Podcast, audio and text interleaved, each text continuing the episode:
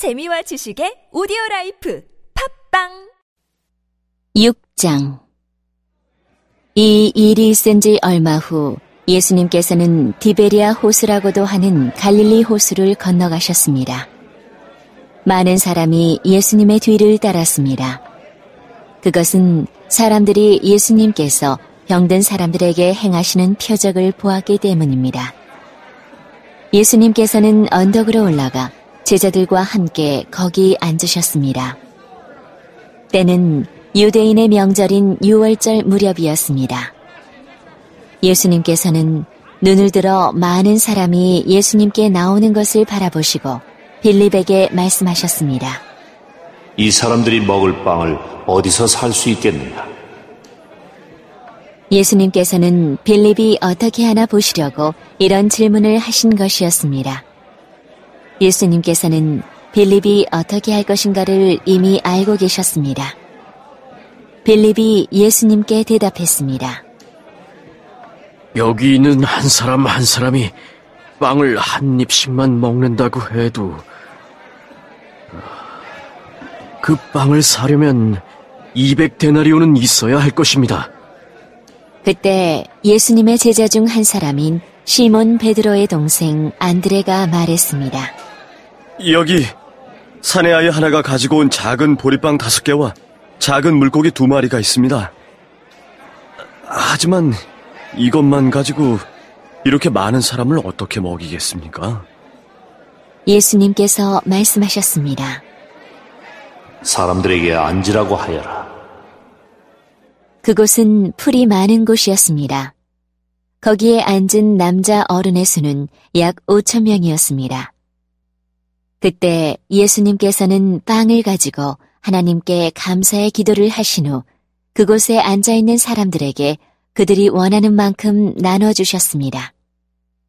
예수님께서는 물고기를 가지고도 그렇게 하셨습니다. 사람들은 모두 실컷 먹었습니다. 식사가 끝났을 때 예수님께서 제자들에게 말씀하셨습니다. 먹고 남은 빵과 물고기를 다 모으고 하나도 버리지 마라. 그래서 제자들은 남은 음식들을 모았습니다. 보리빵 다섯 개로 사람들이 먹고 남은 조각들이 큰 광주리로 열두 개나 되었습니다. 사람들은 예수님께서 행하신 표적을 보고 말했습니다. 이분은 세상에 오실 그 예언자가 틀림없다. 예수님께서는 사람들이 와서 자기를 강제로 데려다가 그들의 왕으로 세우려 한다는 것을 아셨습니다. 그래서 다시 그곳을 떠나 혼자 산으로 올라가셨습니다. 밤이 되자 예수님의 제자들은 갈릴리 호수로 내려갔습니다. 이미 날은 어두워졌지만 예수님께서는 아직 제자들에게 오지 않으셨습니다. 제자들은 작은 배를 타고 가버나움으로 가기 위해 갈릴리 호수를 건너기 시작했습니다. 그때 강한 바람이 불어오고 호수 위의 파도는 점점 거세졌습니다. 제자들은 약 4, 5km 정도의 거리를 노저 갔습니다. 그때 예수님께서 무리를 걸어 배를 향하여 오시는 것이 보였습니다. 제자들은 두려웠습니다. 하지만 예수님께서 그들에게 말씀하셨습니다. 나다. 두려워하지 마라. 제자들은 기꺼이 예수님을 배 안으로 모셨습니다. 배는 곧 그들이 가려던 목적지에 도착했습니다. 다음 날 호수 반대편에 서 있던 군중은 그곳에 배가 한 척밖에 없다는 것과 예수님께서 제자들과 함께 가시지 않고 제자들만 떠난 것을 알게 되었습니다. 그 즈음 배 몇 척이 디베리아에서 왔습니다. 디베리아는 예수님께서 하나님께 감사 기도를 드린 후 사람들이 빵을 먹었던 장소에서 가까운 곳에 있는 마을입니다. 사람들은 예수님과 그분의 제자들이 그곳에 없다는 것을 알고는 배를 타고 예수님을 찾으러 가버나움으로 갔습니다. 사람들은 호수 건너편에서 예수님을 만났습니다. 그들은 예수님께 물었습니다. 선생님, 언제 여기에 도착하셨습니까?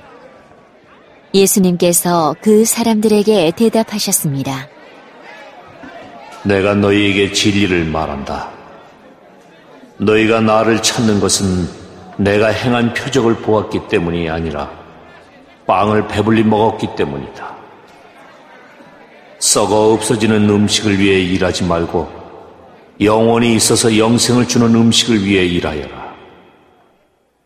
인자는 너희에게 그런 음식을 줄 것이다. 하나님 아버지께서 인자가 이런 일을 행하는 것을 허락하셨다.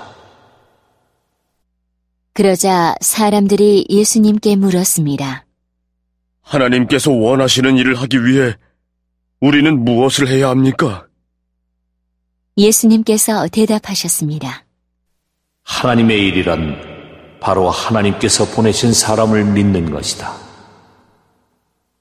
다시 사람들이 물었습니다. 당신은 어떤 표적을 행하여 우리가 보고 당신을 믿게 하시겠습니까? 성경에 하나님께서는 그들에게 먹을 빵을 하늘에서 내려주셨다라고 기록되어 있듯이 우리 조상들은 광야에서 만나를 먹었습니다. 예수님께서 그들에게 말씀하셨습니다. 내가 너희에게 진리를 말한다. 너희에게 하늘로부터 내린 빵을 준 사람은 모세가 아니다. 나의 아버지께서 너희에게 하늘로부터 참된 빵을 주신 것이다. 하나님의 빵은 하늘로부터 내려와서 세상에 생명을 주는 것이다. 사람들이 예수님께 말했습니다. 선생님, 이 빵을 우리에게 항상 주십시오. 그때 예수님께서 그들에게 선언하셨습니다.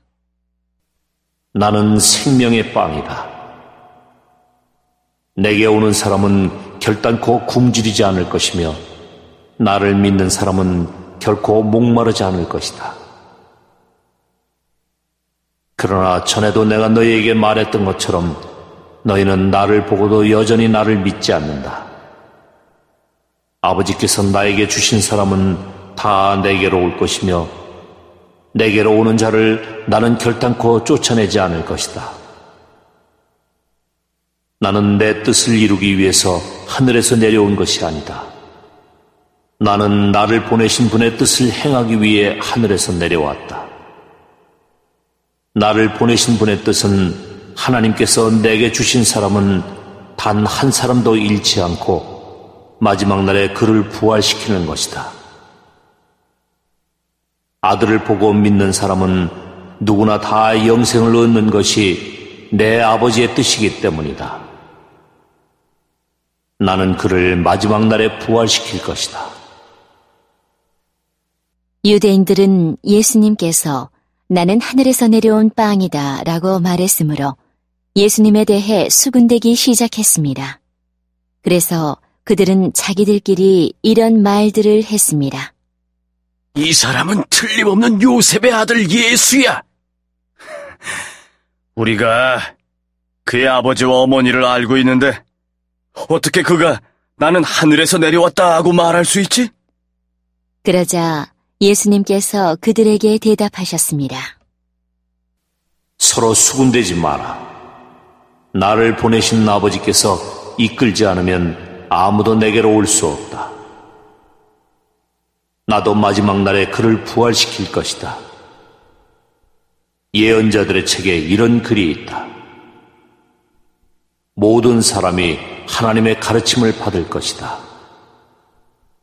아버지의 말씀을 듣고 아버지에게서 배우는 사람은 내게로 온다. 하나님으로부터 온 사람 외에는 아버지를 본 사람이 없다. 오직 하나님으로부터 온 그 사람만 아버지를 보았다. 내가 너희에게 진리를 말한다. 믿는 사람에게는 영생이 있다. 나는 생명의 빵이다. 너희의 조상들은 광야에서 만나를 먹었지만 죽었다. 하늘에서 내려오는 빵이 여기 있다. 누구든지 이 빵을 먹으면 결코 죽지 않을 것이다. 나는 하늘에서 내려온 생명을 주는 빵이다. 누구든지 이 빵을 먹으면 영원히 살 것이다. 내가 줄 빵은 나의 살이다. 내 살은 세상에 생명을 준다. 그러자 유대인들은 이 사람이 어떻게 자기 몸을 우리에게 먹으라고 줄 수 있겠는가? 라고 말하며 서로 다투기 시작했습니다. 예수님께서 그들에게 말씀하셨습니다. 내가 너희에게 진리를 말한다. 너희가 인자의 살을 먹지 않고 또 그의 피를 마시지 않으면 너희 속에 생명이 없다. 나의 살을 먹고 나의 피를 마시는 사람은 영생을 얻으며 나도 그 사람을 마지막 날에 부활시킬 것이다. 나의 살은 참된 음식이며 나의 피는 참된 음료다. 나의 살을 먹고 나의 피를 마시는 사람은 누구든지 내 안에 있고 나도 그 사람 안에 있다. 살아계신 아버지께서 나를 보내셨고 나 또한 아버지 때문에 살고 있는 것처럼 나를 먹는 그 사람은 나 때문에 살 것이다. 하늘에서 내려온 빵은 너희 조상들이 먹고 죽었던 빵과 같지 않다. 이 빵을 먹는 사람은 영원히 살 것이다. 이 모든 말씀은 예수님께서 가버나움 회당에서 가르치실 때에 하신 말씀입니다. 예수님의 제자들 중에 여러 사람이 예수님의 말씀을 듣고 말했습니다. 이 말씀은 어렵다. 누가 알아들을 수 있겠는가? 예수님께서는 제자들이 이 문제로 수군거리는 것을 아시고 그들에게 이런 말씀을 하셨습니다. 이것이 너희에게 장애물이 되느냐? 그렇다면 인자가 전에 있던 곳으로 올라가는 것을 너희가 보면 어떻겠느냐? 생명을 주시는 분은 성령이시다. 그러므로 사람의 힘은 전혀 쓸모가 없다. 내가 너희에게 한 말은 성령의 말씀이고 생명의 말씀이다. 그러나 너희 중에는 믿지 않는 사람이 있다. 예수님께서는 처음부터 누가 믿지 않을지 또 누가 예수님을 배반할지를 알고 계셨습니다. 예수님께서 계속 말씀하셨습니다. 그러므로 내가 사람이 내게 오는 것을 아버지께서 허락하지 않으시면 아무도 내게로 올 수 없다고 너희에게 말한 이유가 여기에 있다. 예수님께서 이 말씀을 하시자 제자들 중에 많은 사람이 예수님을 떠났습니다. 그들은 더 이상 예수님을 따르지 않았습니다. 그래서 예수님께서 열두 제자에게 물으셨습니다. 너희들도 떠나고 싶으냐? 시몬 베드로가 예수님께 대답했습니다. 주님, 주님께 영생의 말씀이 있는데 우리가 누구에게 가겠습니까? 우리는 주님이 하나님의 거룩한 분임을 믿고 알고 있습니다. 예수님께서 제자들에게 대답하셨습니다. 내가 너희 열두 사람을 선택하지 않았느냐? 그러나 너희 중에 한 사람은 마귀니라. 예수님께서는 가룟 사람 시몬의 아들 유다를 두고 말씀하신 것이었습니다. 유다는 열두 제자에 들어있던 사람이었지만 후에 예수님을 배반했습니다.